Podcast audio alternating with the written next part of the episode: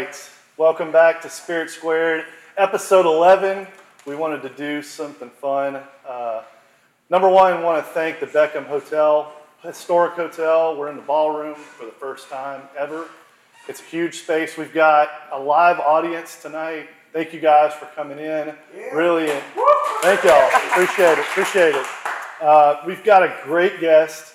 Part of the reason why I had that music is it's definitely Louisiana through and through. If you ever Yes, go to a. Saints game, every kickoff, that's what you hear played, Oh, yeah. and bef- during the warm ups and stuff like that. It's just got to get your blood pumping. We have uh, Mia Alba. Close enough. Alba, Oh, okay, yeah. We'll go uh, from JT Meleck. Mm-hmm. Um, and we, I got to give props to our DJ. DJ, bring that beat back um, out of Tyler, right? So he's he's back there. He's going to play some jams for us in some of the interludes. We've got some samples that we've already put on the table. We're going to start with uh, JT Meleck's uh, Louisiana handcrafted vodka.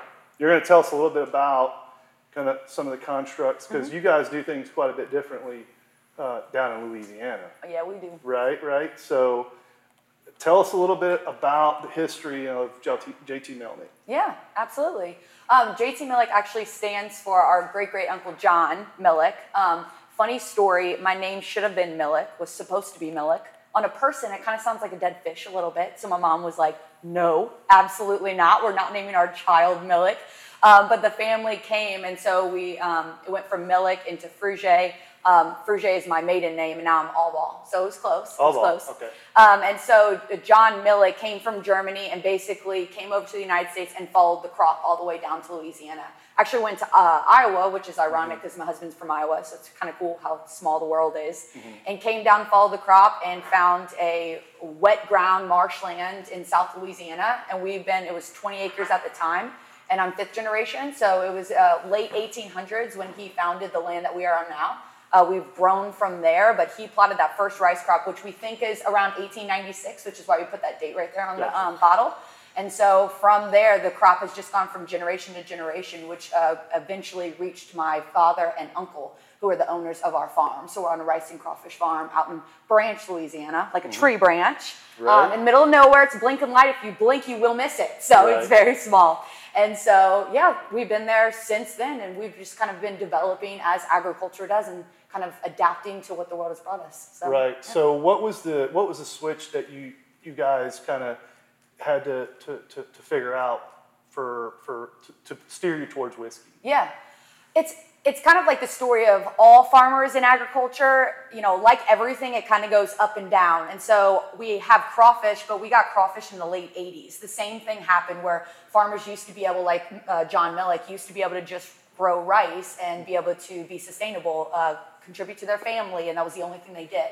Um, and around the 70s, early 80s, the, the, the value of rice kind of went down and people had to do other things. And that's where crawfish came in. So all these farmers around were adapting to their crop, bringing in crawfish. Crawfish and rice are inverted seasons. You can do the same land and they revert on that in a path, a natural path for sustainability. The same thing happened in the early 2000s where the value of rice plummeted so much that crawfish wasn't good enough. So everybody and their mother has crawfish in Louisiana. You know, you always have an uncle you can go get a sack from, and so it's not really this specialty thing when you're doing that, and it's not sustainable enough. But you can't just not plant. You know, you you have to keep it going because your decision now affects five, six years, you know, down the line. And so when it came to just the value of more expensive to put um, your grain in the dirt than it was to actually harvest and plant, but not be able to stop because you've got crawfish and the livelihood, you know, we had to start thinking of other things. And so we kind of we volleyed a bunch of different ideas, and honestly, the the decision came from my father's going back and forth. And he's trying to get all these things, and he's telling my uncle, "We're just not going to plant." And my uncle's the farmer, and he's like, "What do you mean we're not going to plant?"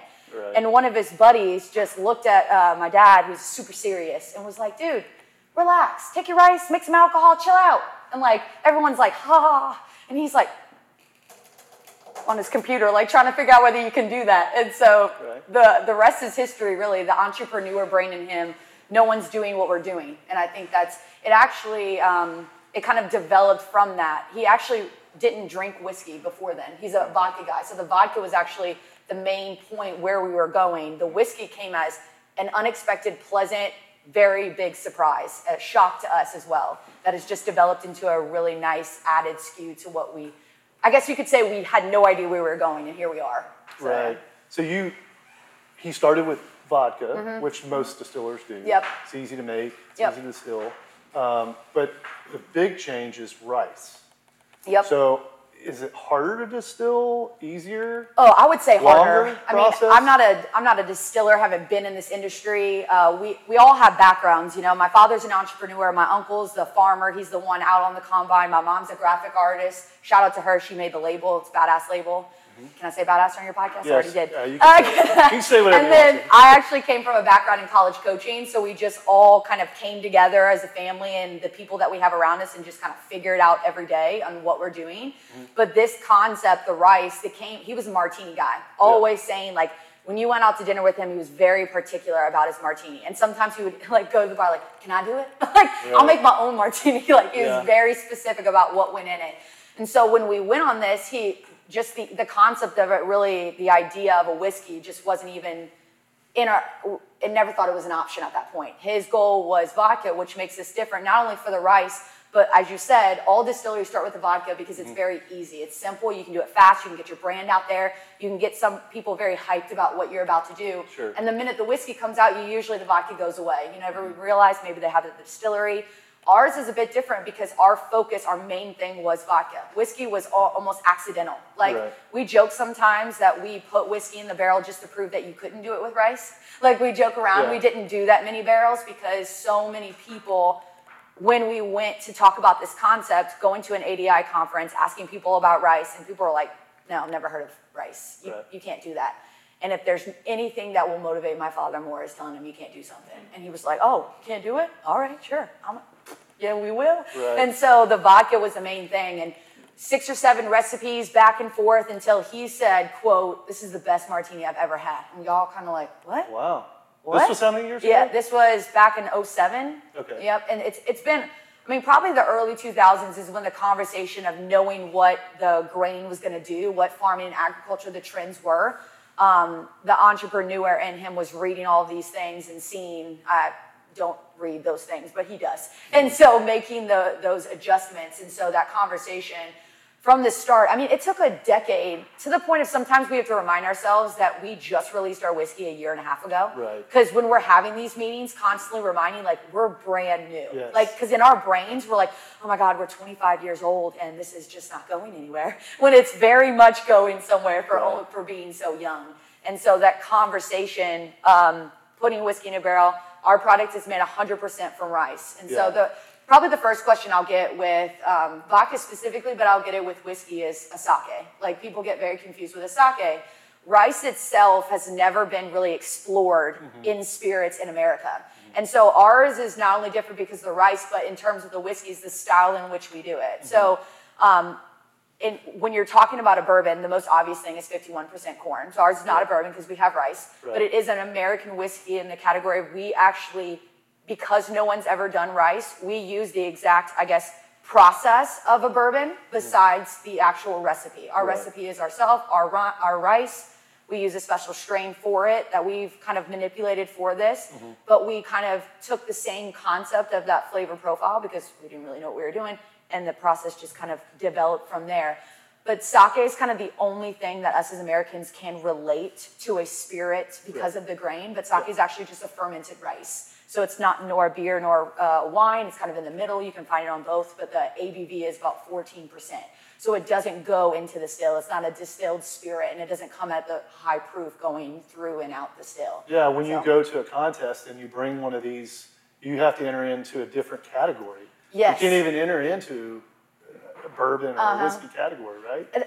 That's probably one of the hardest things. You'll see me like I'm entering a spirits competition, and I'll just be that at my desk, like just staring at it, like weighing, going back and forth because like I can go into the bourbon, but the first thing they're going to do is call me. Like, hey, you put this in a bourbon. This isn't a bourbon. It says whiskey on the thing. I know it says whiskey, but it competes with a bourbon. Like, if you blind it, you're, you're going to think it's a bourbon. Sure. And we do the same process of bourbon. They're like, ah, you know, and sometimes like you can't do that. So then I'll go into, you know, a different or the other. Technically, we should be in the other, right. but then like, what are you competing against, kind of thing? And then like uh, so, like platinum award for other, and people are like, "Is that an award?" Like, and I'm like, so. And it's interesting because as we develop into this, we are actually beginning, as we talk about distribution stuff, starting to subclass our whiskey as a bourbon to where it's placed properly. Because we're mm. finding if we don't, like, I, I guess, control what it should be called, even though it is a whiskey, if we allow it to be kind of put into the bourbon, it'll be placed on the shelf next to those that it competes with. Mm-hmm. Otherwise, in the other, we immediately put it into the Japanese whiskey spirits, which it shouldn't be. It's right. no, it's it's not even the same. While the rice is similar, that's I'm going to digress all into that, but it's um, completely different. So we want it to be where it competes. Very yeah. cool. Very cool. Everybody enjoying this? Pretty different? Yeah, a little bit different. Not bad. Well, cool. All right, we're going to go to the second segment. We'll play a little music and we'll get something else for it. Perfect. And we'll move into operations. Operations. oh, my favorite. All right, we're back with our guest, Mia. I'm not even going to try to pronounce your last name because I'll mess it up. Uh, with JT Meleck, uh, we have poured for our guest the small batch. Mm-hmm. Uh, this is a blend of whiskeys, correct? Um, it's just one whiskey, okay. a blend of our barrels. Barrels, mm-hmm. correct. Yep. Okay. So that's what we're enjoying now. Mm-hmm. Uh, let's get into some of the operations. What, what does operations look like in, in Branch, Louisiana? Oh, what does it look like? A hot mess of beautiful succession. That's what it is. it is just a family farm. As you can see, anybody that works with family, it is just a hot mess all the time of us just trying to figure it out. And I think that's it's funny because uh, we're, we're not open to the public yet. It's very much an operating rice and crawfish farm we kind of again we, we started this as a sustainable measure to add value to our rice crop we mm-hmm. never in a million years thought this would be a brand mm-hmm. like if you asked we were making mike's best martini like it was just going to be something that we were like right. all right we're still selling to the mill we're just going to make you the best martini you've ever had and it just turned into something the vodka was received very well in the beginning. Uh, we thought we were going to do a couple hundred cases. We ended up doing a couple thousand cases, which is very small in terms of big brands, but very much, whoa, I guess we got to order more bottles, like right now. And so, operations, everything you can kind of come down to, we do everything ourselves. So, when we talk about not only the spirit itself in terms of a grain to bottle spirit, but like if you were to come in and see our fermenter tanks, you can literally see the welding patterns of us like building it ourselves. Like we mm. obviously our still was brought in, our mashing was brought in, but uh, our, our fermenters, our tanks, everything is just handcrafted by all of us. If there's a fix, you better believe there's some duct tape around here, like figuring it out. Like right. everything is a new solution. It's never like, okay, this doesn't work. We'll call people, get some advice. We're like, that's just not going to happen in Louisiana. You know, when you compare other brands and locations, it's like that's great, but like you know, even a rick house, you know, that, that was a, a big thing we didn't consider. Where are we going to store our barrels? And, you know, we talked to a guy that really um, is an expert in rick houses. And I'm like, up with hurricane season? Uh, no, uh, absolutely not. And talk about the heat. I mean, we get the, when you go in Kentucky at the top, I'm like, that's our bottom level. Right. we don't need any more heat. Right. So in terms of operations, we do everything ourselves. We kind of use um, the brain, I guess our, our distiller now used to fix and uh, make airplanes. So in terms of the aspect of learning, at the end of the day, the first distillers were farmers, farmers and mm-hmm. equipment engineers. People can look at this piece of equipment and see it in their brain and fix it. And so mm-hmm. at the at the end of the, I guess you can say our operations is like the dirt. Like we move the dirt ourselves, we make it into a crop, and we deliver a, a beautiful spirit that has come from it. Um, everything from start to finish we do on our site. Why is it important to, to consider like grain to glass compared to maybe some distillers that source their barrels, mm-hmm. meaning they, they buy their barrels from a, a large manufacturer. So you, you, there's been some some some different manu- distillers in Louisiana that may have chosen that path. Mm-hmm. Why is it important to consider grain glass? Yeah, I think it's important, at least for us, the concept of buying barrels, like I said, we didn't we didn't start this to be a brand or really even to compete against other brands. We started this as the value added, but not only for the crop, but something like we would nothing ever leaves our farm unless it's approved by all of us. It goes mm. through a lot of levels. We have it's actually it's harder to make our vodka than it is our whiskey. You have a big circle of i guess failure and your barrel has a lot of leadership in what's going to happen and you don't find out until really five years later. The vodka takes twice as long and you'll know immediately when it's off the still it's done squash it, it we have had to fail a lot of them. It's not like mm, it's good enough. Like we would rather run out and be short supply than give somebody something that is not value added to them. It's value added back to our land and value added to our people. So they're feeling like a part of this experience. It's it's it's creating something, not just covering something with a band-aid, I guess you can say, just because we have to make it. And so when you you just think about the concept, I laugh sometimes. If you ever see a crooked label, like our bottle, something we probably wouldn't have done, it's at an angle, which mm-hmm. means that it can't yeah. be put on an operation like an automatic. So every single bottle is hand labeled, hand spun. Our barrels are. Well, they do that off. in Mexico too. Yeah. But it's a little bit different, right? Yeah. So it's just kind of like you feel that when you see a little bit of a label and it's handwritten down here, nothing is mass produced. It's all done. You can see batch numbers on the back of our vodka and our whiskey. When it comes, you know, when it comes to buying, I think the toughest thing is, you know, people want to know where they're spending their dollars and mm. knowing that when you're choosing JT Meleck, you're spending it on this product. You're spending on the rice back to agriculture, back to the land. But when you talk about buying, I think our hardest thing is is just kind of, I guess, the educational piece of it.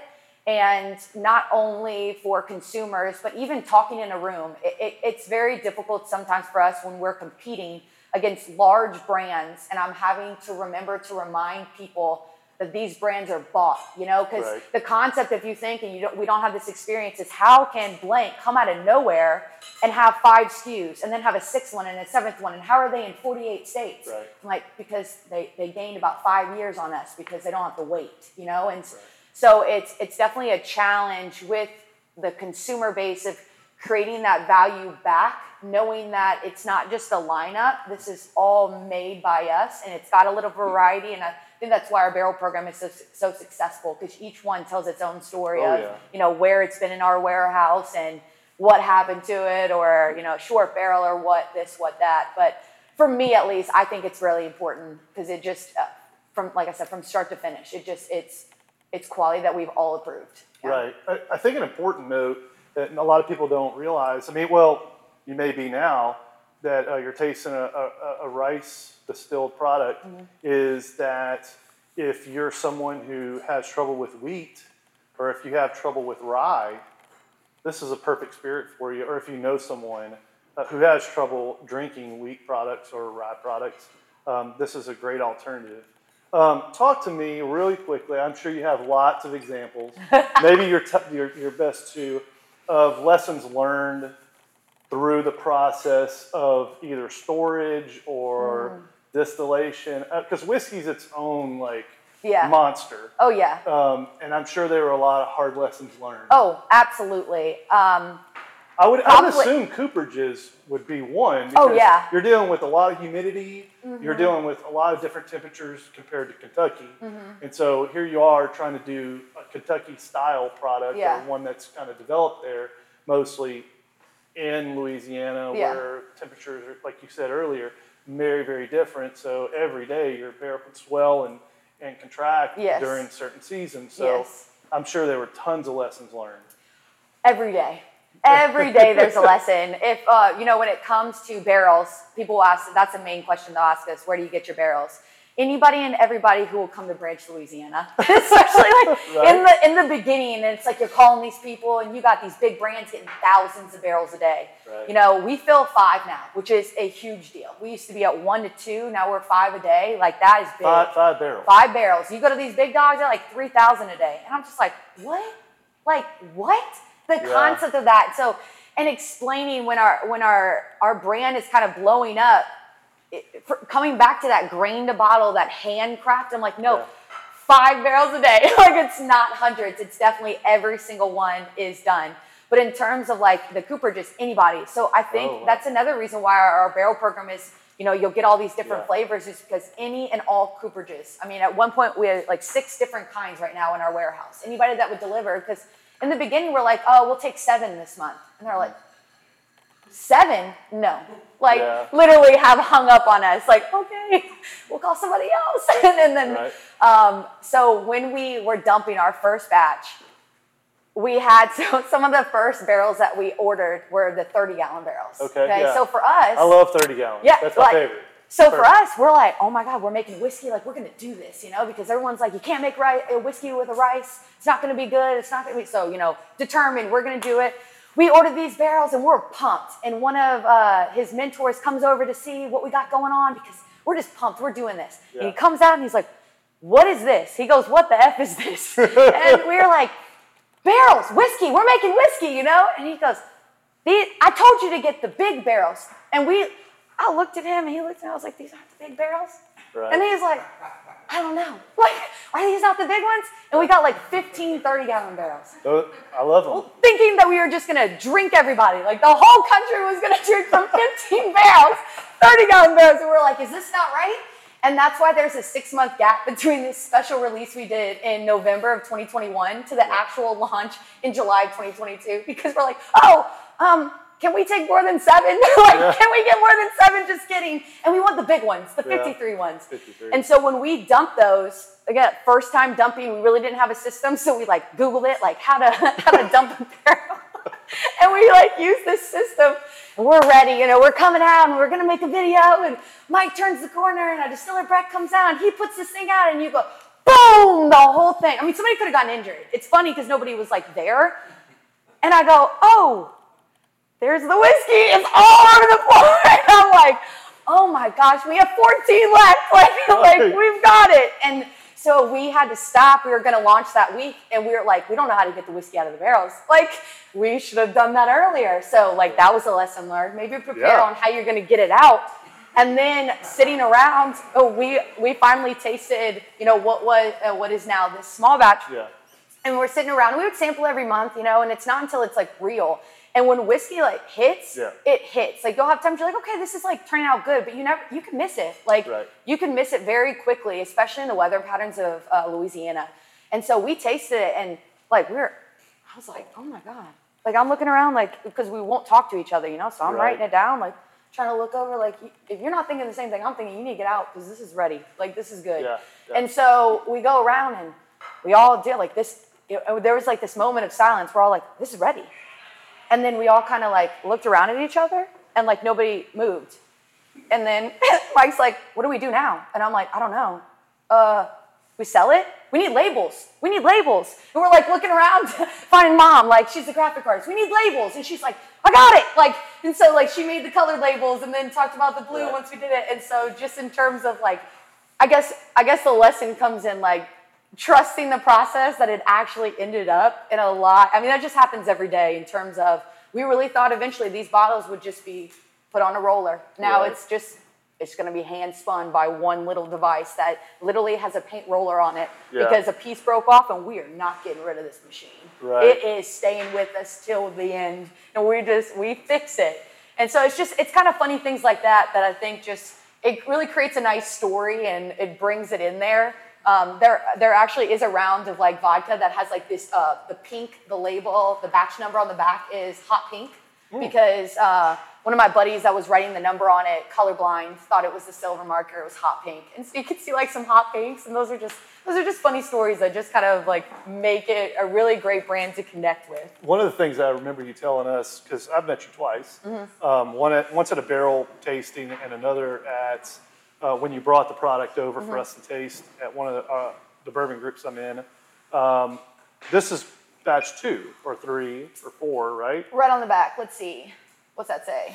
Uh, 323. 323. So that's the third batch of 2023. Right, We're so- really creative when we say our batches. Yeah, really creative. Um, I remember you talking about you did batch one and it was like fantastic, and you guys were like, "Hell yeah!" You Mm-hmm. Oh, release yeah. it, and then you, you you get batch two going, and you're like, "What do we do in batch one?" oh yeah, absolutely. I mean, the note taking or what you think you're going to remember.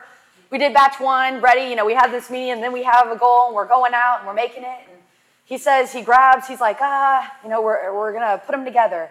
And Brett, our distiller, is like, how many barrels do you want? And Mike's like, eight, eight. Give me eight barrels. So he goes through all of them, and he gives them like 15, you know, to choose eight. Picks eight, dumps them together, smells it, tastes. It's like, hmm, this is easy. Like he comes in, Mia, come sample this. Approved by me. Goes to the next person. Approved. It's like, I don't know why people, like literally sits back. He's like, I don't know why people say blending's hard. That was pretty easy. Go to the second batch. He's like, eight. He's like, okay. And he like goes through all of it.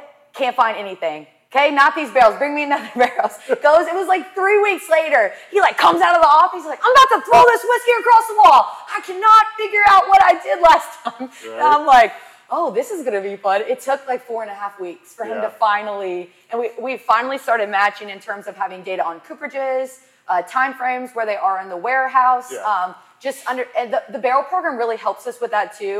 Um, when we finally do it, we'll, we'll sample it together. I'll pull the ones that really stand out, but sometimes he'll like try to steal them back as an enhancer for the nose. And Sure. so he's really developed what he needs as like a starting and a finish point, and then the rest just kind of create the differences.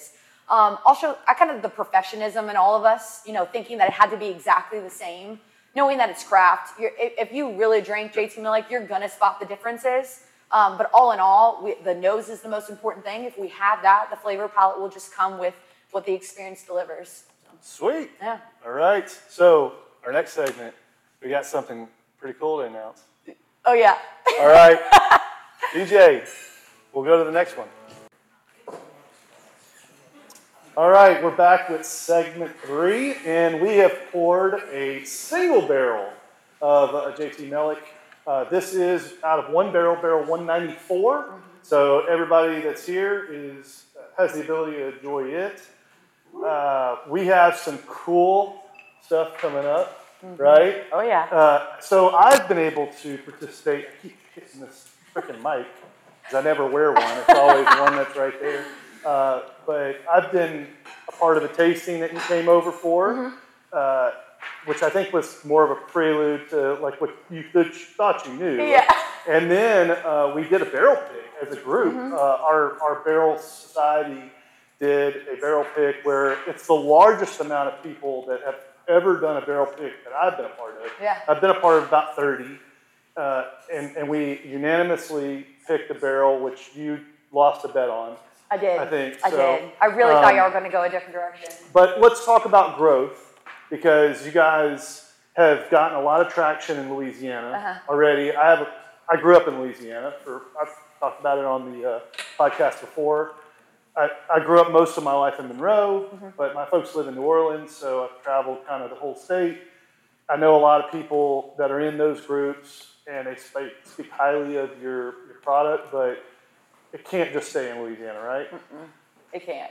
It really can't. Right. And I, I actually, it's really exciting to see. I think a, a stress for us was once, and it kind of goes into that learning question you had.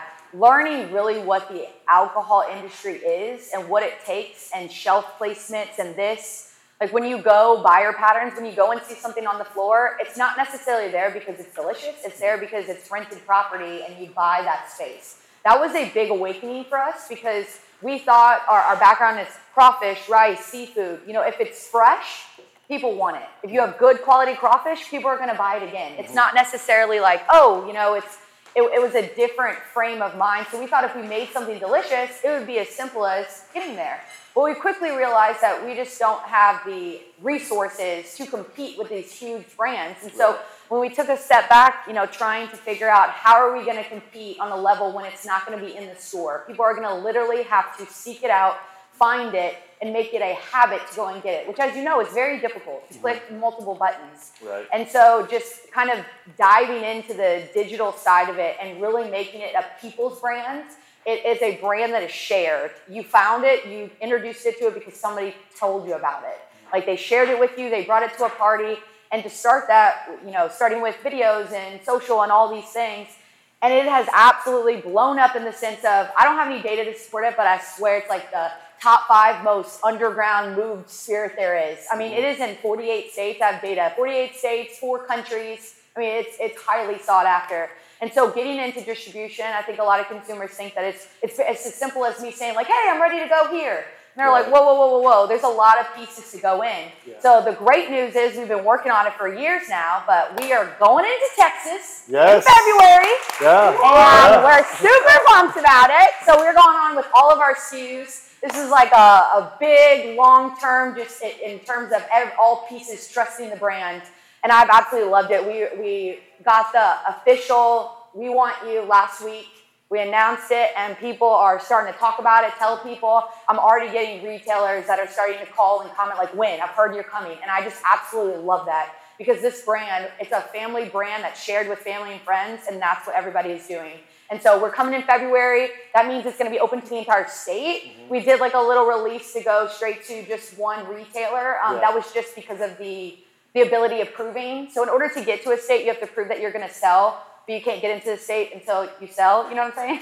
Right. And so we are trying to prove to that. And so this is this means any retailer, any city, any any area can bring it in for their consumer. So tell your retailers right. it's coming, and we're super pumped about it. Right. So we we're a big state, just big so you know. Oh, I didn't know that. Yeah, and um, I think you can drive all the way across the same day, pretty much. Uh, Texas and, is probably the state that makes me pull my hair out every road trip. I'm just like, how am I still here? Right, right. So, so um, I hope that you're ordering more barrels. Oh, oh yeah. Yeah. Oh yeah. and, oh yeah. And are you ready for the production that you're to need to satisfy consumption. Yeah, I man, I just know we're pumped about this, but everybody gonna be mad at me. Everybody gonna be mad at me because the amount of barrel requests I already have, I'm like, we don't even have that many barrels. we don't have that barrels, period. Like right. at all. Like that is just, and it kind of it's exciting, but you know. You really want a barrel? You like, give you one mic. Just, yeah. Mic just we go back and forth. What's worse, to run out because you're sold out, or to run out because you're sold out? Like which one is it? And it's like a, it's an argument on both ends because you'll hear like, oh, you're sold out. That's a great thing to be, and I'm like. Yeah when people forget, people forget quickly. You know, where our world is moving, that, yep. that stresses stresses us out. Um, the, the factor is, you know, we will never run out of this baby right here because it's fast. And while it takes double as long to distill, you do bottle it after a week. So it's right. And these babies, anything can go wrong. You know, anything. Mm-hmm. We can have a hurricane. Uh, knock on wood for that one. I, didn't, yeah, I don't too. know why I said that. I'm to do that. Um, but in terms of doubling, so we are, we have, we won't really see it this year, but in 2025, you'll see a dramatic increase in what we've done. So, um, in terms of when we go from this year, every year we're increasing by like 150%. I, am not the numbers person. Like when you take yours and you almost. Right. A, a lot One more. and a half. Yeah, so we, we go from last year we had 59 barrels total. And it does, like when you think about that and you think 59 about. 59 total. Mm-hmm, yeah, when you think about that and then you see where it is, it, it's kind of mind boggling to think, like, I'm sorry, what? You only have that? I'm like, yeah there's a limited, if you have a bottle of JT Meleck, that is a big deal. Like a big wow. deal. This year we're going in, we're going to increase to, um, and again, we go in winters and summers. So a barrel, yeah. it's about four and a half years because it has to survive a winter and a summer complete to complete the, the, the sure. harvest cycle is what we go on. Yeah. So when I talk about years of barrels, we're actually talking about kind of half years. So our newer barrels are coming. Um, at, we'll taste it in February, and then the next round of barrels are coming at the end, like August time. And so when we have that, we go to 126, then 200 and some, then we'll go to 400, and then to six, and then to like it increases kind of very much so. But How big's the rick We um, it's huge we have about yeah, it's um, it's a we call it a barrel warehouse, I guess you say. It's low to the floor, three pallets high. Um, and goes down. It has about uh, 2,000 barrels in it, and we just okay. broke ground last week to build another one. Um, so, I mean, we have barrels. I'm pretty sure, like, I sit on a barrel at my desk because we're just putting barrels in corners everywhere because right. we're out of space. Yeah. And it's just like, break ground already. like, right. we're going, we're doing it. And so um, we have that. It's being built right behind it. And um, yeah, and we're just, we're keeping production. 59 barrels, uh, mm-hmm. uh, so rounded up to 60 typical barrel yield after four to five years in your climate is 150 ish? Pretty much, yeah. Sometimes yeah. it's hotter inside the warehouse than it is outside. Yeah, right. Absolutely. So, the, I mean, one of the most recent releases only had 80. So let's just say yeah, 100. I'm, I mean, that's not a lot of juice. No, it's not. It's absolutely not. It. Um, I'm hoping, especially the short barrel you're referring to, I'm hoping that that was a leaker. Yeah. Um, we don't. We. I mean, throughout the entire, not only the 60 barrels, but there's only like three, four full time people, two mm-hmm. distillers, myself, and we have a sales rep for Louisiana. That's the only full time people. Mike mm. has multi, he's an entrepreneur, he has multiple companies, so he's got his hands right. in a lot of different hats. All of our like kind of uh, director leadership there is in other pieces because there's Right. the farm and all, the, all these operations. So with that, we don't have the people or time to move stuff around. Like I tell people when we're doing barrel picks, like what's going to be the yield? I'm like, we'll find out when you pick it in a dump. like, because I can't pull, I have no idea. I'm hoping that one was a leaker that we just didn't know. He Yeah. thinks maybe it was at the top, so it it folds in there nicely. Because if that's the case, then we will never reach eight or ten years. Like. Right. It will never Yeah. get that far because the, the summer that we had, our yield for single barrels was about 195 bottles Mm-hmm. before the summer, and it dropped to 160 as the average, which is not good. But Right. I'm hoping it's just also could be the location. We do have because we ran out of space. If you come to our distillery, we have a, a learning moments. We have this cage, truly a cage, like a cage. And it's like the size, like from you to me, about right here. Mm-hmm. And we thought that's what all of our, our production would, would be. Like we mm. thought we could store things in this cage. Right. LOL. Like, no. We had shelves where we had our barrels, like Yeah. right next to our office buildings. Like that's safe. Like what were we thinking? Just and so when we built our still, we just had this hangar area where we had our barrels. Well, originally that's not safe either because if something happens, you've got a fire hazard to death. So that's where we decided to build the warehouse across the street. But those are our our first two years of production is in that building, which is way hotter because it doesn't have the I guess when we built that, it wasn't set in mind for, oh, this is going to be good. We need to prepare for it to be long term. It's much hotter. It doesn't have the air system that we put in Sure. the natural air that the other one has. So it's totally possible that the first two years of production, it just got way, way hotter. Just uh, so hopefully the ones that have lived in their best life in the warehouse Mm-hmm. haven't had that big of a loss, but we'll find out. You will very Yeah, soon. we will. And just like just like uh, wine, I mean, when you can taste when it's young, Mm-hmm. um, and so we, if you're trying to dump after two years, you're going to be able to tell Mm-hmm. that there's not a lot of char, Yeah. and and it's going to taste young to somebody who has a developed palate for sure. All right, final part of the segment. I, this is single barrel, right? Somebody picked this, maybe your family. Yeah. Um, I was lucky enough to be a part of a group that, that got the opportunity to uh, pick a barrel. What does the barrel program look like now? Yeah. Your inbox is blown up, I'm sure. Yes. Um, what does it look like if somebody wanted to, to get a group together to, and there's 150, 160 bottles, so Yeah. obviously a lot of friends, Yeah. family, or uh, people that enjoy whiskey. What does that look like right now? Yeah. It's beyond anything that I thought it would be, which is really amazing. And it's it's it's funny to keep trying the like the muck of it when you're in it. And like me explain to Mike all the time. Like a perfect example earlier this week he was like okay I'm gonna call blank blank blank. I'm gonna see if they want a barrel. We, we just I, I, we need to get things moving. I'm like whoa, whoa whoa whoa we don't need to sell any barrels. We are very much in a wait list. It's like a wait list? And I'm like yes oh wait list we don't have any barrels because they are all gone like trying Right. to he's like but his you know the brain the barrels Sure. are right there and I'm like Sure. I know they're right there but we to answer that it is and it's amazing to see like shout out to our first original people like so when i we have our acadiana bourbon society um, out in the hub where all the administrators are mostly in youngsville but it's surrounding that area in order to do this you know when you have his brain of the entrepreneur spirit we just one the fact that the whiskey was good is already what do we do now we didn't have like a structured plan so for me to come in literally uh, 60 days later and be like, hey, uh, we need to do a program. He's like, are you out your damn mind? Like, we just released this. We need a plan. I'm like, I know, but we're trying to reach all consumers. Okay, Right. just trust me here. We're, all consumers. He's like, I don't like this. Like, we need to be successful one thing at a time. I'm like, I know.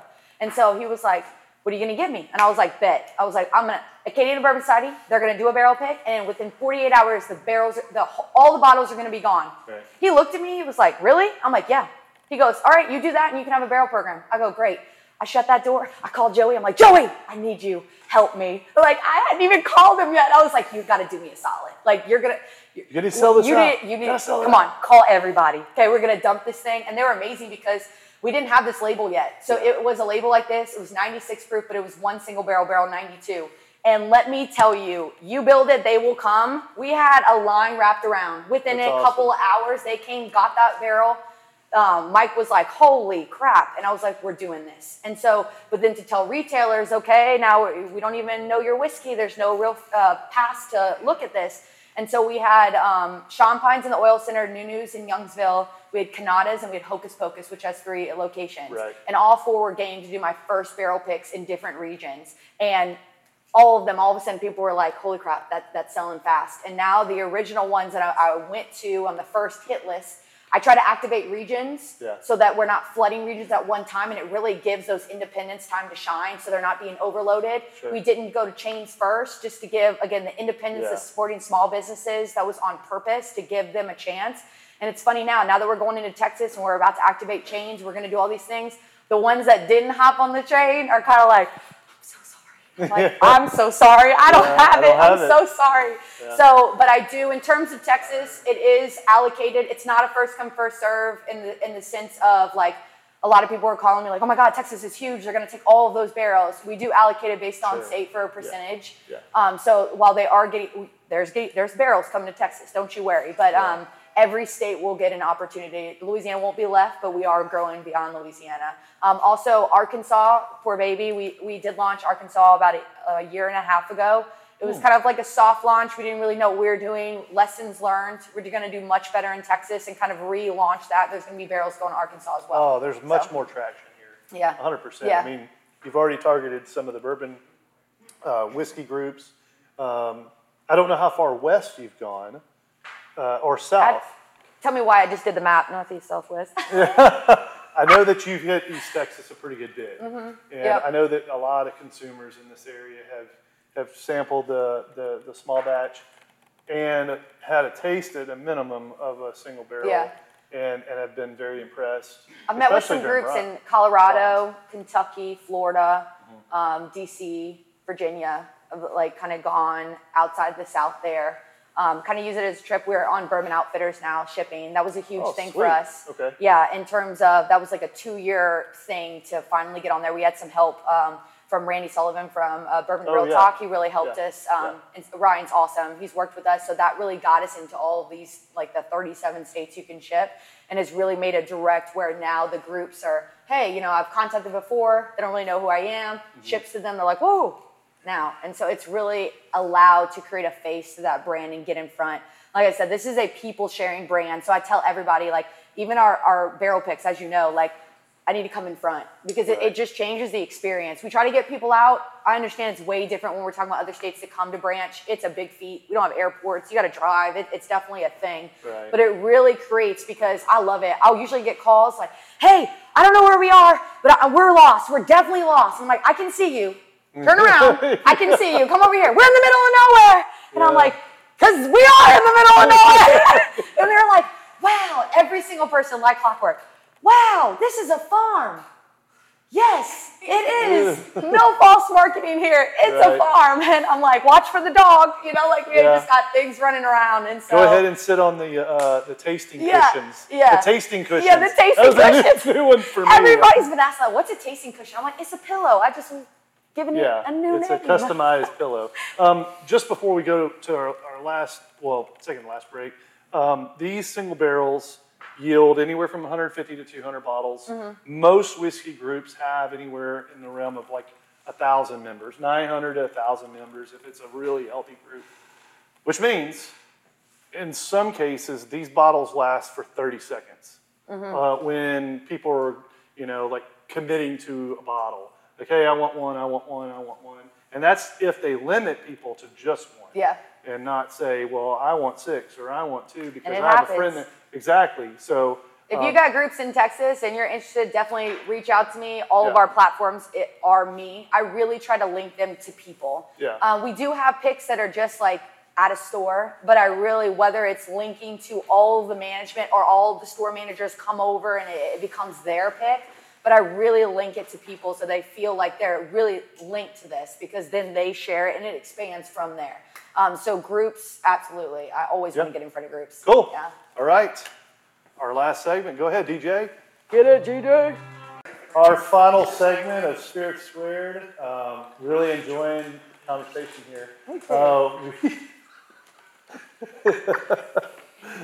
okay. Um, have a lot of fun with you. Yeah, it's. Uh, I, I, I enjoy your passion about something that I'm, I'm passionate about. Uh, appreciate again everybody showing up. Uh, really enjoyed you guys' positivity. We still have tons of, of, of stuff for you guys over here. And uh, we're going to get into the social media aspects of Yeah. your business because I think that's where you shine. I try. um, if you've ever seen any of her uh, your your reels, I mean, it's you're a tenth person, and uh, and you have your own crew, right? I'm, I'm the crew. Well, you have almost a thousand followers Uh. on one social media page, yeah, the Rice Water Crew. Rice Yeah. Water Crew. Yeah, that, uh, that's a Facebook page. So that name came.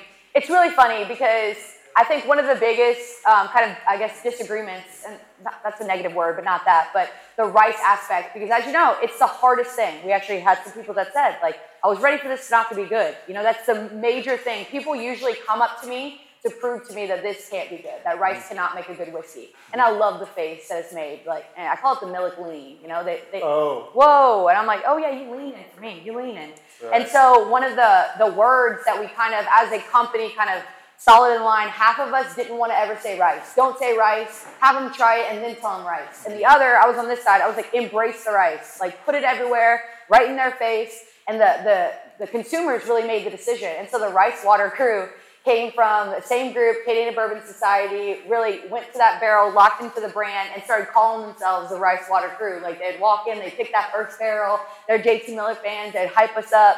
And so finally, I was talking to um, uh, somebody that worked at, did PR for Buffalo Trace, and she was talking about how um, they have a, the biggest asset that she has as PR is a Facebook group that she started. I, I can't remember what she called it, but people would go in and start talking about anything that went wrong or well. So if she had a cap that went wrong or this or that or like the best single barrel, she would get so much data from that and it just showed all of the fans really interacting. And I was like, I really like that idea. So we started the Rice Water Crew. And so I just kind of like put it out there. And again, I didn't really advertise it. I just like let it work itself and people telling people. And it's just kind of, it's pretty new in the last few months. And just people keep coming in and they're sharing their pictures of JT Meleck and it's more, more people every day. So that's, that's really exciting. Like we were at a point when we first released where we joke around. We set, we have a hashtag Meleck moments. And we do these giveaways, which is really cr- cool if you see what we've done with like the 12 days that we just had Yeah, yeah. versus what we used to do. I used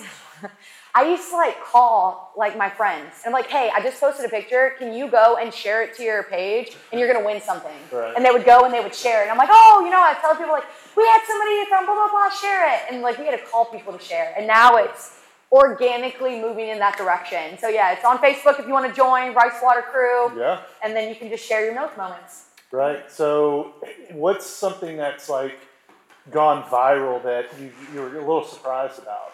Oh, the most that I've been surprised about is I did this random picture. I was in New Orleans, uh, Louisiana Food and Wine uh, Festival. I think that no, that one was in Lake Charles. I was at an, I was in New Orleans, and I just posted a random picture. I put them in like a triangle, all coming out, and I was like squads all here. Like it was just one picture, and it reached like 12 million people. Like it was Holy. nobody was in it. It was just on my page. I just posted it thinking like, oh, I got to do a post today. Like I was behind, like snap a picture, squads all here.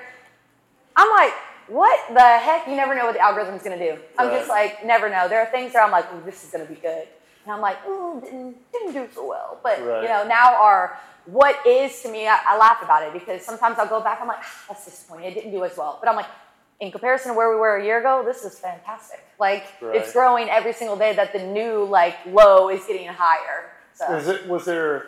I know for me when I I'm on the right rice water uh, crew and I'll see somebody post that's from Alaska, Mm-hmm. and I'm like, how did that happen? If you're only distributed to Louisiana, currently in Arkansas, yeah, so it has to be them either find somebody who helps them, Mm-hmm. or they come and visit, they love it, they get another bottle, Yeah. they travel with it, and now it's you know they're sharing it with friends. You know, I mean that's basically grassroots. yeah, yeah. Is what you're dealing with Yeah. here in so, on social media. Yeah, it's really been a powerful navigator. Just like when it took me some time, like all of us, we're the entire family, everybody that works with us at the farm is just adapting every single day to what this industry is and just figuring it out and just kind of getting better at it every time. And just the power of the internet and what it can do. it's been amazing to see just the how receptive we are to the brand and absolutely like i will get people that will assume that we can ship and that mm-hmm. we can sell these things and like i'm sending it places and i'm like no if you see it in alaska it's because somebody got it there somebody came here somebody flew i i had this guy i'm not even kidding he came to louisiana he flew from oregon flew from oregon called the office he was like I need this amount of single barrels, I need this, blah, blah, blah, blah, blah. I'm shipping it back, blah, blah, blah, blah. And I was like, I can't ship for you, sir. He was like, uh, okay, um, I'm on my flight. He's calling the airline. How much alcohol can you put in his check bag? And he's like, is it total or per? He's like, they're saying it's each. So I'm going to go get some new suitcases. Goes to the store, buys some new suitcases, is packing the stuff up with bubble wrap. Right. And he's like tossing it up and down. And he sends me a picture later. He's like, gang's all here. We made it. I'm like, this is crazy. Like, right. and somebody will share with somebody. I mean, like just, and it'll go out. Like the, the bourbon group uh, at Ahoma that did the pick.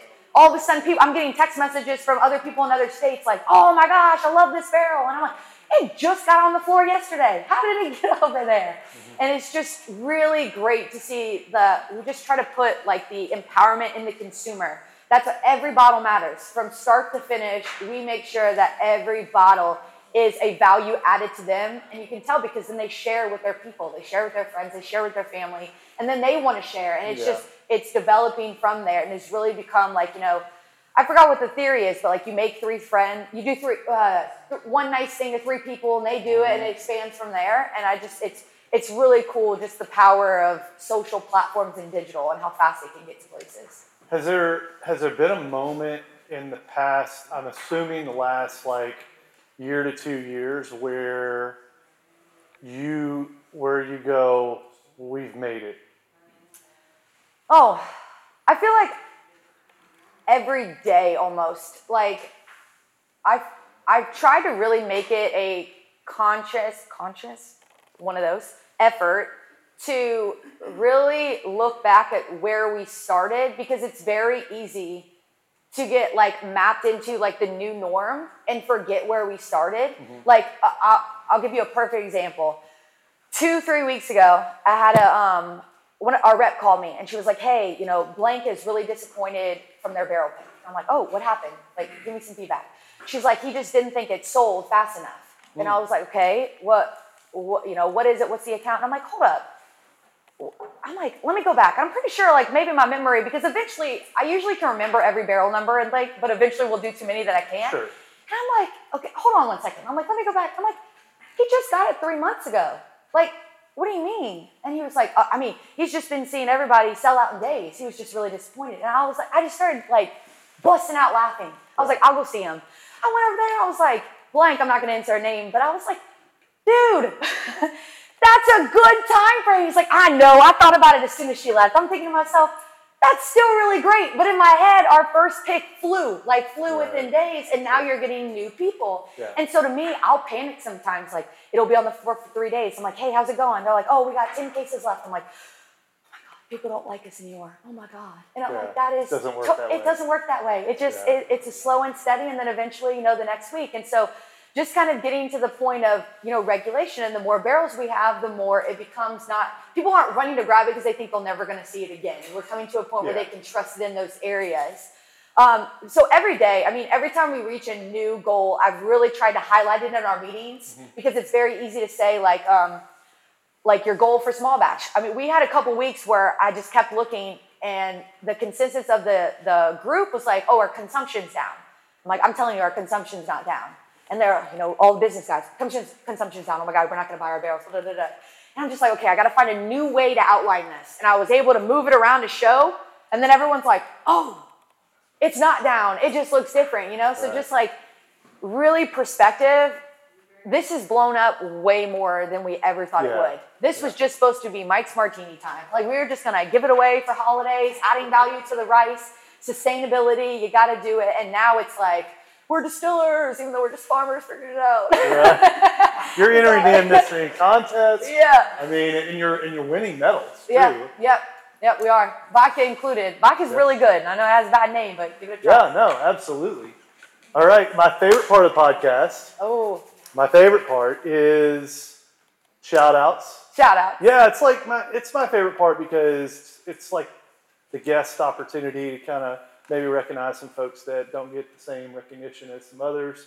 Um, you're welcome to shout out your husband who's packing you up to go to Iowa. Oh, yeah, yeah. If you want to do that, We but I leaving mean, in a I couple just did. I just did. I hey, Shout out. shout out, man.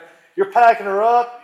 Y'all going to Iowa? It's gonna be awesome. He's probably drinking the whiskey right now, Yeah. dealing with our two-year-old who's decided she's 21 now, just Right. using phrases and words like she runs the place. Right? So yeah, absolute shout out to him. It's funny. I drag him anytime he's free. He's coming to events with me. Like, and it's funny, just like to the idea. Most people will go to him assuming like he's a distiller or something, Right. and he'll just be like, "Corin, he's he's just like a uh, what do they call the um, what's the dog when they say like." You know, there's He's trends from Iowa. uh, the from Labradors, like my Labrador husband or whatever. You Oh, know, that's just okay. super friendly and like really wants to make friends. And he's just like that, and he's pouring the whiskey, and then they're like, "Oh yeah," and you know, he can say the initial launch, and then they get all into like a question. He's like, "I don't really actually work here. I don't know the answer," and then he's just like, "Her," you know, it's so funny. Absolute shout out to him because he's amazing. Always dealing, always driving me places, helping me out. Really shout out to anybody that works within the vicinity of me and with me. You know, when people the the videos that I do, it took a long time for me to get kind of get the like um, courage to get in front of the camera rather than behind. I'm used to being behind it. And so when people say like they'll meet me in person and they're like, "Holy crap, like it's really you." I'm like, "Oh yeah, this is me. It is me. This is authentic." But what drives into the energy quickly drives into my structure. Like Yeah. everything's a process. We have a goal, we have to get it, we have to move it. And so I am very detail oriented, very organized. Anybody can go onto I have a digital um, planner where it's like everybody has a responsibility checking Yeah. off and so we're moving. And so a lot of people in the office will like to say, like, on our morning call, like, I got to get blank, blank, blank to Mia first thing because we all know if I don't, she'll be in my office, like, hey, where's my thing? Right. Like, you're late. So Yeah. shout out to every single person that works with us on the farm. You know, managing it's kind of a oversee. If you need it, I do it kind of thing. So anybody on the farm, we Right. got we got Ed, Mark, and Mike are kind of like the three brothers. Ed is my uncle from another mother, and he runs the farm. All of them, you know, I'm the firecracker that keeps keeps them moving. So shout out to Brett, our distiller, Brad, and just everybody. So our, our you know, biggest shout out to our bottlers. So we have three Oh. bottlers, uh, Brad, John, and Mason. They put every single label, every single sticker, handwrite every single barrel, and what, uh, every single bottle on the back. So that's who we blame if it's wrong, right? yeah, No, yeah, kidding. absolutely. I'm kidding. No, um, but especially like when I, you know, every barrel that goes out, especially when there's an influx, they're they're pulling extra hours sometimes. I'm like, hey guys, you know, like I, I warn them ahead of time, like you've got five barrels coming in, and they they crush it. So. I, I can keep on going, but absolutely the, the people that don't really get the attention or, or seen in the show, the behind the scenes, couldn't do it without them. Yeah. Gotcha. Cool, cool. Yeah. Well, it was awesome to have you Thanks on. for having I love me. your energy, man. I, I don't know. We're just like ham and egg, you know? Yeah, yeah, yeah. Energy, energy, you know? Oh, the energy. I just let you talk, and then I just kind of jump in when I can. It's funny. Uh, Dustin, my husband, is always like, "You should make a video before 9 a.m." And I'm like, he, "Before 9 a.m., there's nothing there." I like roll out, and I'm just like, "I'm not a morning person." Like Yeah. my daughter's not either. You know, like I feel like I should get a picture of her and make a meme for JT Meleck because she like pops out and her hair's everywhere, and she's like, "What?" yeah, yeah. And I'm like, that's how, anything before 9 a.m. You'll never see anything posted before 9. And if it was, that video was from yesterday. Right. because I was preparing for a day. Like tomorrow's video, I'm in the car. We're heading to Iowa, 7 a.m. sharp. The toddler's gonna probably be on my lap the whole time, entertaining her for 18 to 24 hours. So, uh, yeah, I made my video today in the car to prepare for mama's hair Right, everywhere. right. Yeah. Well, thanks so much for coming, Yeah, especially since you're me. leaving. Huh? Yeah. Um, hopefully the it road was, again. Hopefully it was fun. You've been to Texas a couple times now. Yeah, yeah. And uh, really appreciate you joining the, the podcast. It's been it's been a great experience. Um, Absolutely. Thanks for having yeah, me. Yeah, Especially with the, the live audience we got here. Great live audience. Thank you guys for for being here. You guys got some samples. We got you liquored up. So you know, thanks for the applause. Um, thank you to our DJ. Yeah, DJ. great. He Appreciate didn't it. say the whole name this time. Yeah, I was like, uh, bring the beat back. DJ, bring the beat back. That's it. Um, and appreciate the Beckham. As always, appreciate you, Josh, for uh, do, putting up with me pretty much and uh, dealing with the podcast and, and getting it posted and all that good stuff.